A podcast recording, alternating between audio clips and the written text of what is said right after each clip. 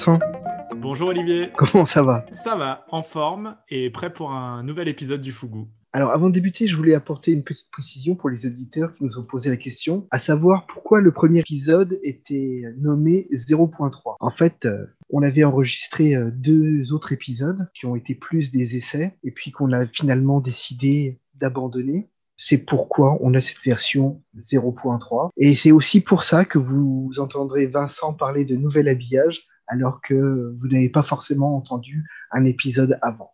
C'était la, petite explication à ce 0.3. Et puis il y avait aussi l'idée que euh, c'était un épisode de test. C'était notre premier test de podcast ensemble, puisque c'était la première fois, même si on, l'a, on s'y est repris à trois fois, euh, c'était la première fois qu'on enregistrait un podcast ensemble. Donc on voulait voir euh, si ça allait plaire, si ça allait vous plaire. Et étant donné les retours qu'on a eus, je pense qu'on peut dire qu'on est très content de faire un deuxième épisode qui aura donc pour numéro le numéro 2, sachant qu'il n'y a pas eu de numéro 1 et qu'il y a eu un numéro 0.3.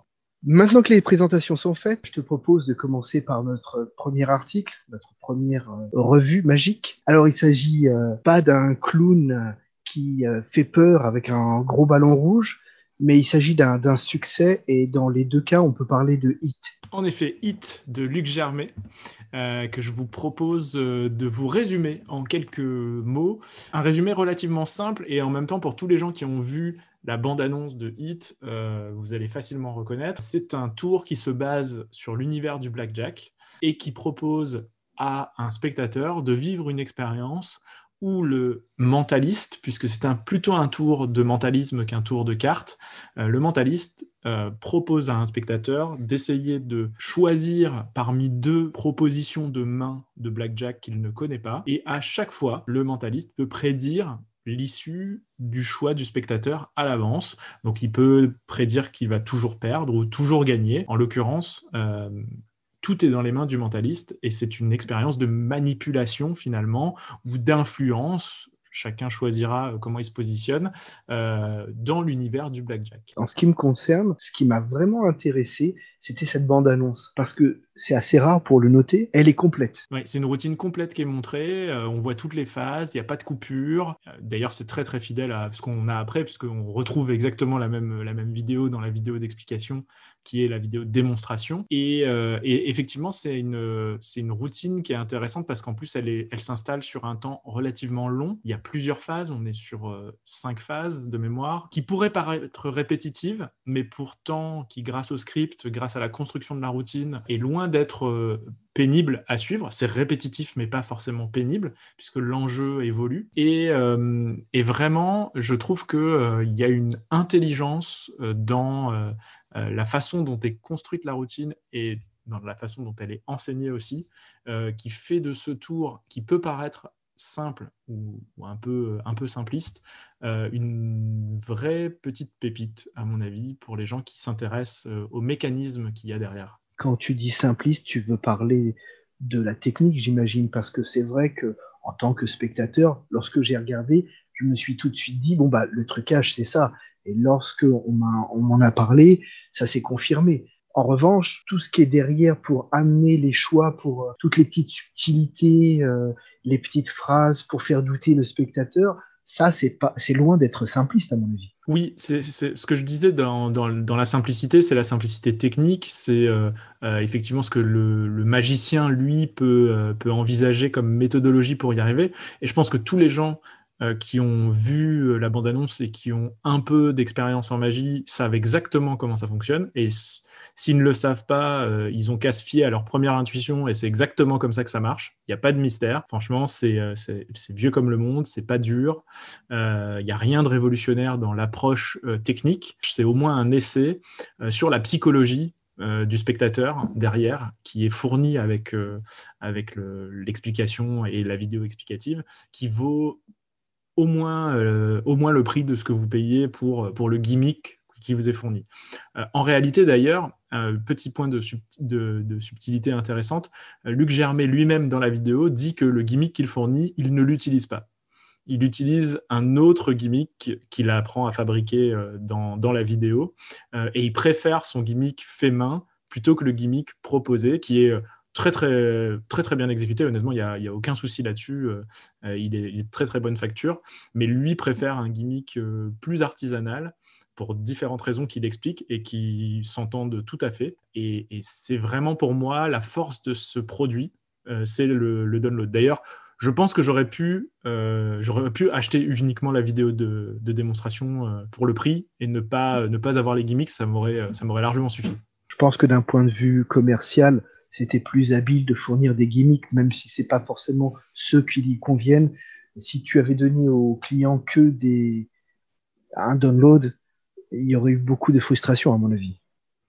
Certainement, mais honnêtement, le, gimmick euh, fabriqué maison, euh, il prend deux minutes à faire. Donc, euh, a priori, vraiment, il n'y a, pas de, a pas de difficulté mais je, comprends, je comprends la logique commerciale qu'il y a derrière. Il faut fournir un gimmick. Les gens aiment avoir euh, du matériel, un matériel physique à avoir. Euh, ça permet en plus d'avoir une jolie pochette, un joli packaging, euh, voilà tout ça. Mais honnêtement, le download, c'est une pépite. Enfin, moi, je ne peux pas dire autre chose. vraiment, ça vaut le coup pour ça. J'ai pris vraiment beaucoup de plaisir à regarder cette vidéo. C'est une heure, euh, une heure et quelques de vidéo. Et c'est vraiment super bien fait. Ce qui m'amène à une, autre question, c'est l'endroit où tu vas acheter ta routine. Parce que si tu maîtrises pas l'anglais, tu passes à côté de, de toutes les subtilités. Alors oui, il faut maîtriser l'anglais. En tout cas, la version originale est entièrement en anglais. Hein. C'est l'entretien avec Luc Germain. Et euh, pour moi qui l'ai acheté euh, dans une boutique, j'ai eu l'explication d'origine, celle qui est livrée, euh, dans, le monde entier, qui est entièrement en anglais. Et effectivement, le choix de la boutique peut changer ça, puisque certaines boutiques françaises notamment, vont délivrer la routine avec une vidéo, alors soit une vidéo qui est une explication de la routine en français, soit euh, un sous-titrage et ou un doublage euh, de, euh, de la routine et ou des explications en français. Donc pour toi, techniquement, c'est simple, totalement satisfait, c'est quelque chose que tu nous recommandes. Ça nous mène à notre deuxième sujet qui est celui des notices.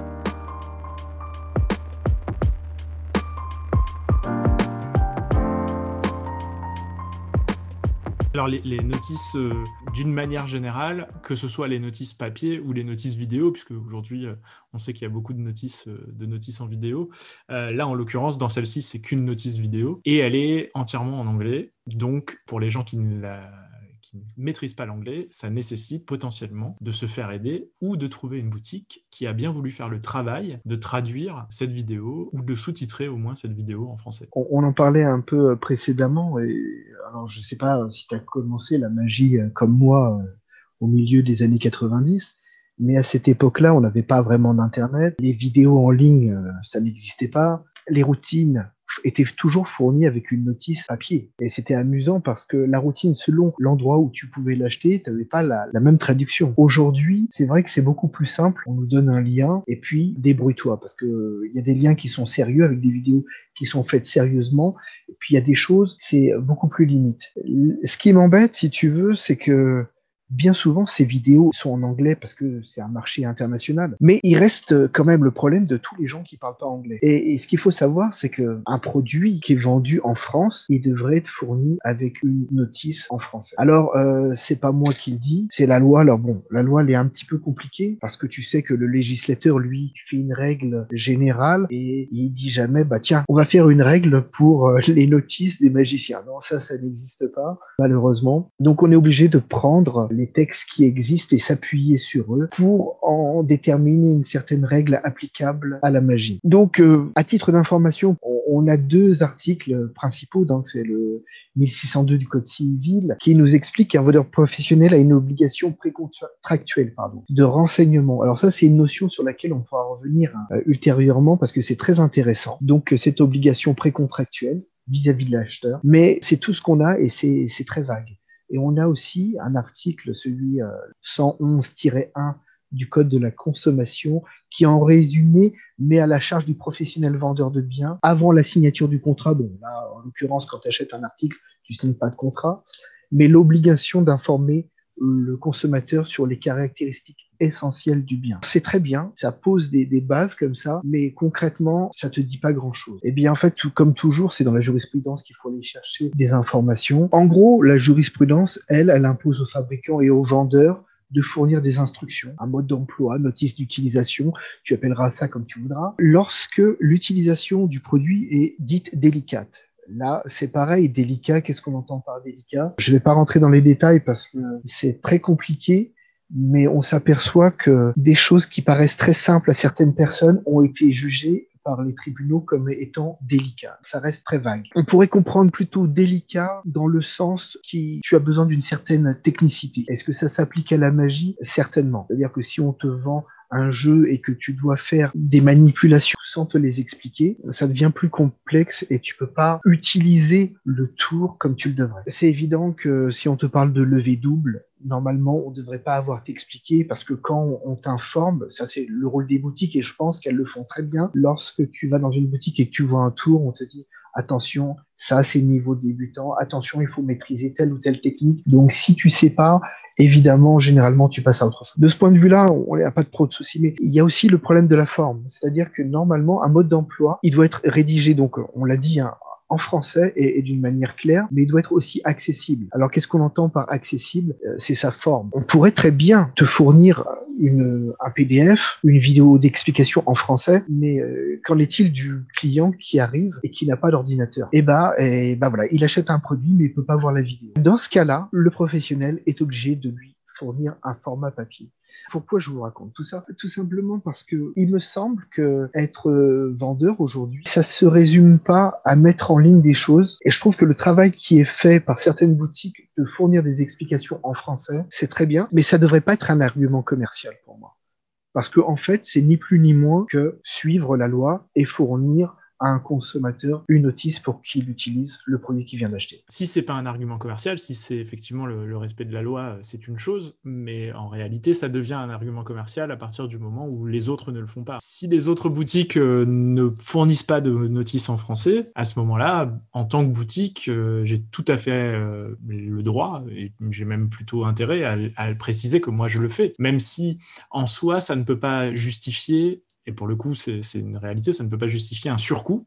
On ne peut pas faire payer les gens pour avoir une notice en français. Euh, par contre, euh, on, a tout intérêt à le faire savoir parce que pour notamment les, gens qui ne comprennent pas l'anglais, euh, ça peut être un vrai élément de choix de la boutique à qui je vais acheter le tour pour pouvoir avoir l'intégralité des informations me permettant de réaliser la routine. Tout à fait, oui, bien sûr. Moi, je me mets à la place des boutiques et je ferai exactement la même chose. Je dirais le message qui est délivré actuellement. Achetez chez moi parce que vous avez les explications en français. Mais normalement, ça devrait pas être un argument. Tout le monde devrait le faire. Voilà. Mais le problème, c'est qu'aujourd'hui, nos auditeurs le voient bien. Lorsque tu achètes un tour, tu as juste un lien dans une petite boîte qui te renvoie vers une vidéo. Parfois, on a de la chance parce que ce sont simplement quelques manipulations, des choses extrêmement simples. On n'a pas besoin de, de texte. Ça parle de lui-même. Mais parfois, et notamment sur Hit, si jamais tu n'avais pas la possibilité d'accéder à toutes ces subtilités, je crois que tu perdrais beaucoup dans le produit. Je pense pas que ça soit quelque chose de vraiment nouveau. Ce que je viens de vous dire, c'est certainement pas une révélation. Et justement, transition euh, très habile de ma part pour t'emmener sur le prochain sujet dont tu peux nous parler, Vincent.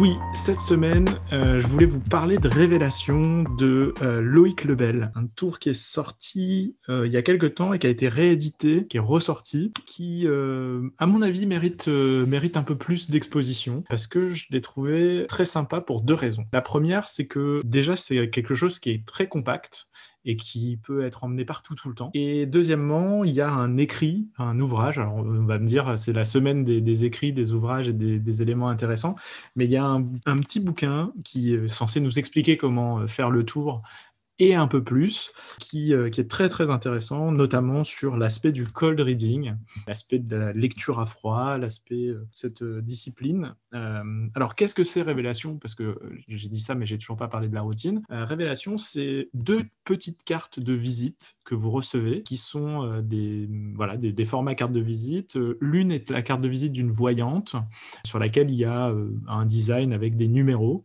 et l'autre est une carte un peu dans l'esprit d'un psychologique euh, avec des objets et des couleurs. La routine est simple, le spectateur choisit un objet euh, sur la carte euh, du test psychologique par exemple, et vous êtes capable simplement en lui demandant de, de, voir quel est le résultat de son test psychologique, parce qu'en fonction de, de l'objet, ou en tout cas du dessin qu'il a choisi et de la couleur qu'il a choisi, ça va lui révéler des détails sur lui. Et vous êtes capable, simplement, sans lui poser aucune question, euh, de révéler la couleur et l'objet auquel il a décidé de penser. Si on prend le cas de l'autre carte de visite, euh, la personne choisit un, signe astrologique, en fait, soit le sien, soit celui de quelqu'un, et vous êtes capable simplement, en lui laissant regarder, euh, parce que sur le dos des cartes, il y a des éléments en lien avec les signes astrologiques, une espèce d'horoscope, simplement en lui laissant le temps d'observer son, son horoscope, vous êtes capable de lui révéler quel est le signe astrologique auquel elle pense lorsque tu me l'as fait en ligne, il y a un petit truc qui m'a choqué, mais qui passe très bien si tu donnes la carte dans les mains du spectateur. Euh, oui, je vois bien de quoi tu, parles. Euh, en réalité, à distance, c'est très très compliqué parce qu'effectivement, si on le fait à quelqu'un à distance, euh, pour la personne, la méthode est absolument évidente. En tout cas, pour un magicien, en tout pour un magicien, pour un magicien, j'entends parce que pour euh, pour un profane, il n'y aura pas de raison de, plus euh, y croire qu'autre chose euh, ou de plus comprendre qu'autre chose. pour un magicien, il va comprendre la, méthodologie parce que c'est un, principe que qu'on a déjà pu voir autrement. Et en fait, la subtilité, c'est que en réalité, ça se fait pas à distance, ça se fait en présence de la personne et la personne a la carte dans les mains elle regarde le symbole, ensuite elle lit le dos et à aucun moment vous gardez la carte en main. En fait, tout se passe dans les mains du spectateur et donc euh, pour lui, vous n'avez pas possibilité d'obtenir d'informations puisque tout se passe dans sa tête. À aucun moment, euh, il ne verbalise quoi que ce soit, il ne répond à aucune question que vous lui posez et vous pouvez immédiatement lui dire l'objet auquel il pense, enfin le, dessin auquel il pense, c'est la couleur euh, auquel il pense, ou le signe du zodiaque auquel il pense. Euh, et c'est vrai qu'en distanciel, si je le fais en, caméra, euh, je vais être obligé de faire ce que fait le spectateur. Et pour un magicien, ça va dévoiler la, méthode. Ce que j'aime bien dans ce produit, c'est quelque chose de, très simple à avoir toujours sur soi. Tu peux l'avoir effectivement dans ton portefeuille. Euh, l'avantage d'avoir les deux cartes, c'est que tu peux choisir l'univers aussi dans lequel tu, te retrouves. Il y a une carte qui est une carte d'une voyante euh, donc, euh, a priori, euh, ça peut être une carte que vous avez récupérée d'une voyante ou quoi que ce soit, mais il faut que ce soit quelqu'un qui ait envie ou qui soit sensible à cet esprit de la voyance et des signes astrologiques. Et puis, il y a la carte du psychotest, test psychologique, qui est un peu plus axé, voilà, j'ai envie de dire, psychologie normale, avec les tests qu'on peut faire dans les magazines et découvrir le lien qu'on a avec un objet ou une couleur, ce qui peut convenir à certains mentalistes plutôt qu'à d'autres, en fonction de son orientation, en fonction de ce qu'on a envie de présenter en fonction du spectateur qu'on a en face de soi aussi, on peut, on peut le choisir. Euh, c'est vrai que les signes astrologiques, par exemple, c'est plus compliqué quand on pratique dans le cadre familial parce que a priori, on connaît euh, les membres de sa famille, donc on peut plus facilement connaître euh, son signe astrologique, même si on pourrait lui demander de penser au signe astrologique de quelqu'un d'autre. Euh, donc le psychotest marchera mieux. Il y a des gens qui sont très tournés, voilà, voyance et compagnie, donc ça peut, ça peut du coup justifier le fait d'utiliser la carte de la voyance. Dans tous les cas, moi, ce que j'ai trouvé très fort, c'est que on a cette première révélation euh, cette révélation de euh, la personne pense à un signe du zodiaque ou pense à un, dessin et une couleur, euh, qui se fait vraiment sans aucune question et sans aucune manipulation de la part du, mentaliste. et tout le livre nous permet aussi de voir comment on peut ajouter à cette révélation, qui est le point central de la routine, tout un tas d'autres révélations euh, grâce au code reading, grâce à euh, un certain nombre de principes qu'on va utiliser et qui vont nous permettre de tester nos capacités à faire ce travail de faire des, de faire du cold reading. Parce que c'est quelque chose qui n'est pas évident et je pense que tous les mentalistes, euh, tous les magiciens qui sont essayés ont toujours l'appréhension de tiens, je vais dire quelque chose, mais ça va tomber pas juste parce que, bah, comme toujours dans le cold reading, on ne peut pas être sûr à 100% que ce qu'on dit va marcher. Euh, et donc, c'est un bon moyen de s'essayer à ça tout en ayant un filet de sécurité qui est fort, c'est que on sait déjà la dernière révélation qu'on va faire qui est soit le signe astrologique, soit, euh, soit le, dessin. Et donc, je trouve que c'est un super moyen de s'entraîner à faire du cold reading et donc de se mettre dans ce mouvement, de cette habitude euh, de, faire des, suppositions, puisque c'est un peu le principe du cold reading, hein, de faire des suppositions et de jouer avec ce système de suppositions, de jouer avec les, biais euh, voilà, du, spectateur pour arriver au final à une prédiction qui sera toujours juste c'est vrai que dans le cold reading, on ne se sent pas toujours forcément légitime à faire ce genre de lecture. On peut avoir un petit peu mauvaise conscience et pour passer ce cap, il faut s'entraîner. Quoi. Et là, euh, là, vraiment, il y a plein, plein de bons conseils, il y a plein de, systèmes, de méthodes, euh, euh, d'éléments qui, sont proposés par, Loïc dans, le livret, qui sont vraiment intéressants pour, voilà, pour se mettre le pied à l'étrier et puis tenter, tenter des choses. Et honnêtement, j'ai toujours eu beaucoup d'appréhension sur ce sujet-là, du, code reading. et, grâce à cet outil-là, j'ai commencé à, à tester des choses euh, et de plus en plus je teste des choses et, euh, cette approche d'imaginer toujours, euh, d'essayer d'avoir toujours une image de la personne, de ce qu'elle peut penser et de tester ça, bah, je vois que ça paye en fait. Finalement, ça paye plus souvent que ça ne me dessert en réalité. Et j'ai pu l'expérimenter grâce à ça. Je pense que je l'aurais pas fait de manière, j'ai envie de dire, autonome. Donc un apport à la routine pour toi Un apport à la routine et un apport, euh, encore une fois, je trouve que c'est un apport pour l'intégralité de, travail de mentalisme que je peux faire parce que euh, pour le coup, le code reading, tu peux l'intégrer dans n'importe quelle routine. Même dans une routine de carte SP, tu peux imaginer faire du code reading et utiliser ça pour renforcer les révélations d'un élément qui, euh, on le sait tous, hein, les cartes SP, les cartes marquées, c'est pas compliqué, mais révéler une carte, c'est fort, mais révéler une carte en ayant révélé auparavant deux ou trois informations qui n'ont aucun rapport avec la carte, mais qu'on est censé avoir lu grâce à la carte, c'est encore plus fort. Pour les signes astrologiques, je crois que c'est une évidence, il y en a 12. Pour les autres, il y a aussi 12 signes euh, Pour les objets, il y a 16 signes sur les, sur les dessins. Et en ce qui concerne le prix Il me semble que les boutiques le vendent autour de 30 euros, entre 30 et 35 euros. Et peut-être qu'on peut l'avoir un tout petit peu moins cher en l'achetant directement euh, sur le, le, site de Loïc Lebel qui s'appelle Expérience Mentale, avec un S. Je sens poindre la critique, donc je te pose la question. On est sur deux cas, donc du matériel relativement simple, mais sur un bouclet qui est de combien de pages? On a un livre qui fait 55 pages, exactement, et euh, deux cartes qui sont... Euh, alors, on pourrait, on pourrait dire que c'est des cartes de visite, mais c'est un peu plus que des cartes de visite. Elles sont un peu plus épaisses, euh, du coup plus durables dans le temps que des cartes de visite standard. Il y a un travail euh, quand même sur les cartes de design euh, et de conception parce qu'il y a la carte euh, en elle-même fait le job pour vous, donc il y a un petit travail de conception derrière qui, euh, qui en fait euh, des, objets qui sont tout à fait légitimes. Quand je dis que c'est la carte d'une voyante, c'est vraiment une carte qu'une voyante aurait pu avoir dans son salon, il n'y a pas de doute sur le, sur le sujet. Et la carte du psychotest ressemble vraiment à une carte qu'on pourrait trouver dans un magazine. Ces deux cartes de bonne qualité se livraient pour une trentaine d'euros jusqu'à 35 euros. C'est quand même un rapport qualité-prix qui est assez bon et tout le contenu, euh, ça justifie euh, le prix. Je suis entièrement satisfait de ce produit-là. Euh, ça, vaut, ça vaut les 30 euros que j'ai payés. Et pour tous les magiciens débutants, ça marche aussi. Ça marche aussi pour des débutants.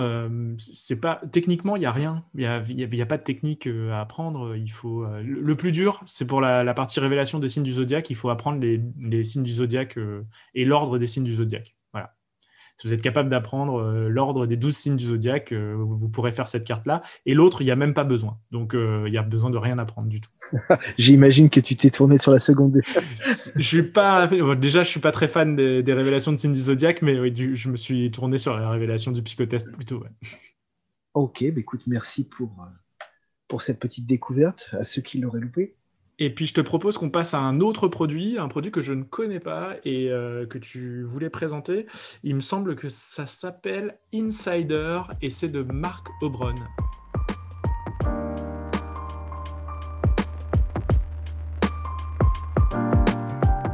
Insider, oui. Alors là, on est, on est plus sur une routine, mais on est surtout sur le matériel. C'est un gimmick, un accessoire. Alors le pic, j'imagine que vous savez tous, mais au cas où, c'est le fait de voler une, information. Et euh, cet accessoire est présenté comme l'accessoire ultime, l'accessoire dont a priori on, on, pourrait ne plus se passer. Alors de quoi s'agit-il? On a un petit paquet de cartes, c'est un peu plus grand que des cartes de visite, et toutes les cartes euh, ont des, lignes en fait, hein, pour pouvoir écrire des informations, ce qui se justifie très bien, parce que là non plus je vais pas faire une grande révélation, mais sur ce genre de matériel, on a besoin que les gens écrivent à des endroits bien précis. Donc ça se justifie très bien. Vous sortez une carte. Pour ce faire, vous, vous avez un petit élastique. Moi, je conseille de le retirer. Vous donnez la carte, la personne inscrit euh, son ou ses informations.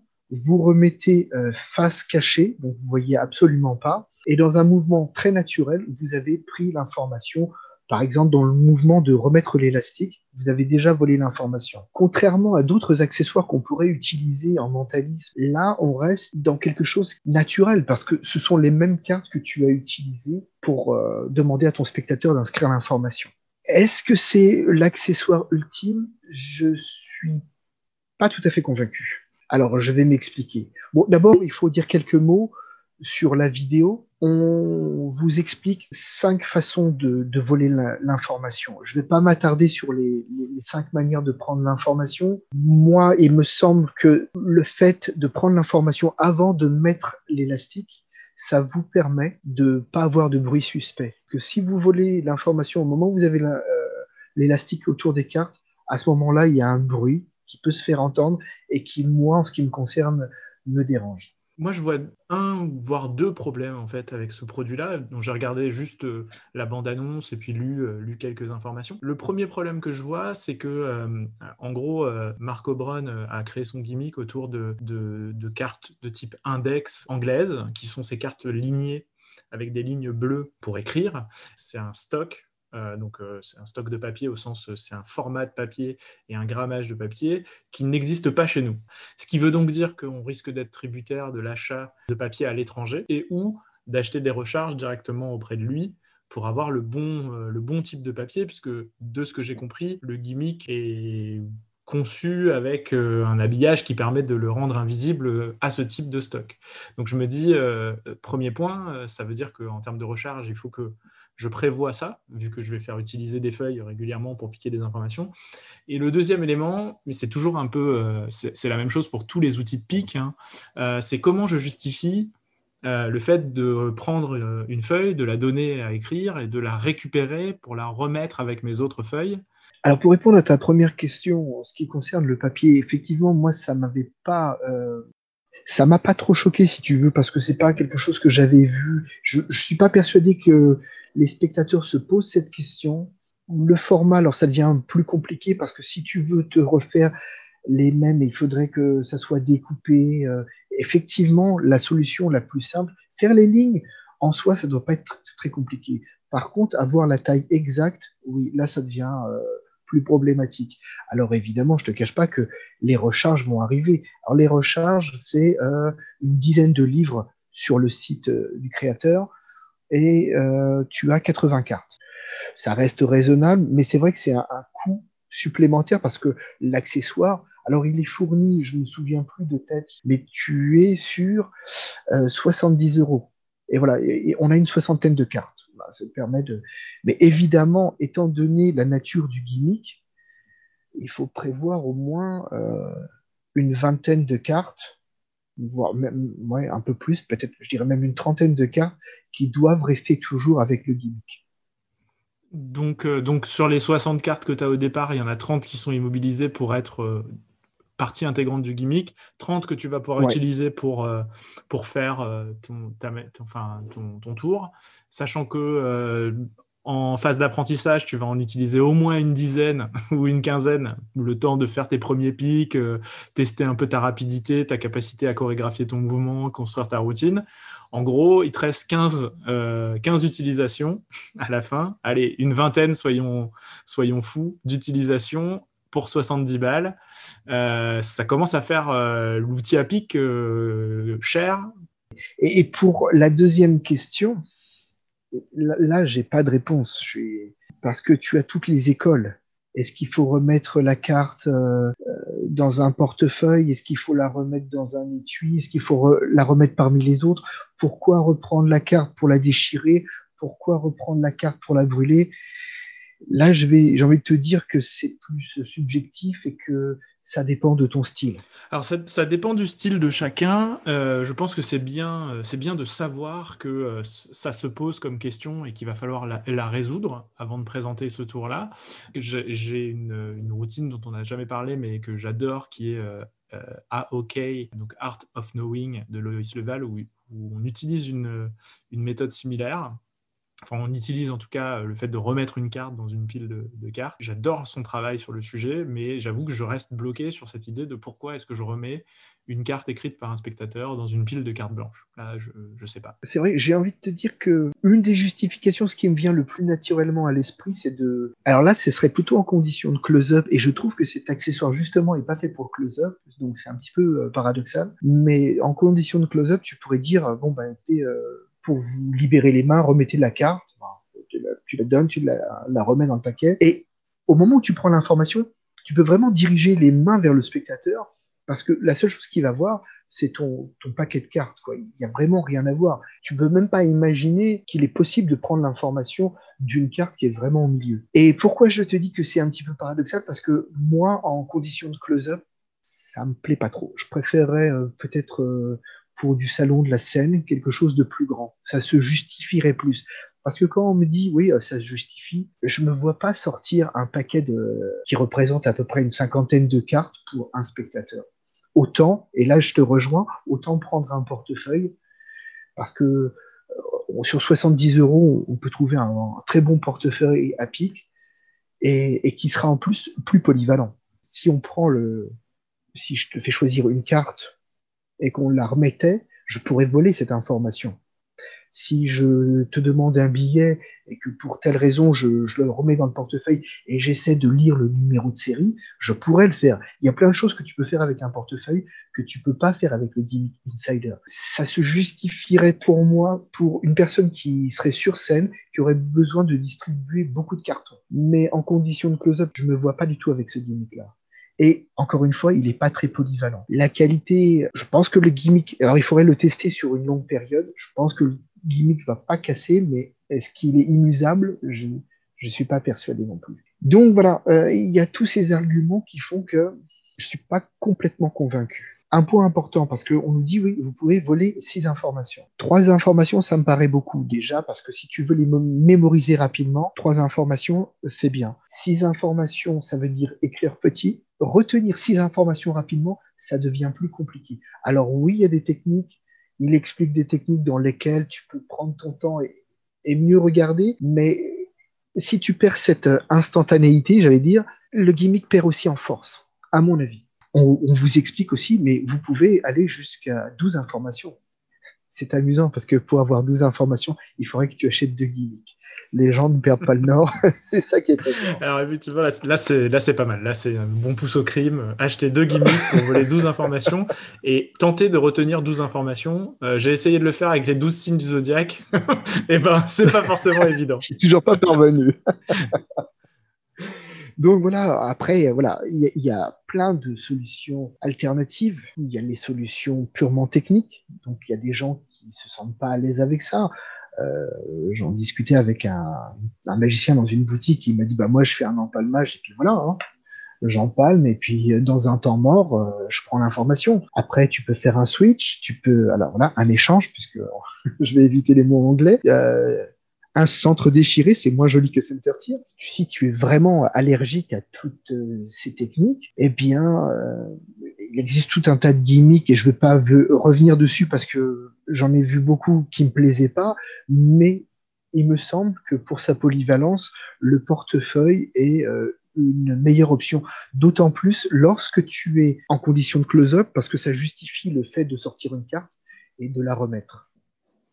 Et souvent, il y a, maintenant, il y a des portefeuilles qui sont suffisamment bien faits pour que tu le laisses, peut-être pas dans les mains du spectateur, mais au moins sous son nez. Ah, puis j'allais oublier, il y a aussi prendre l'information au moment où elle est écrite, hein, avec un pad. Euh.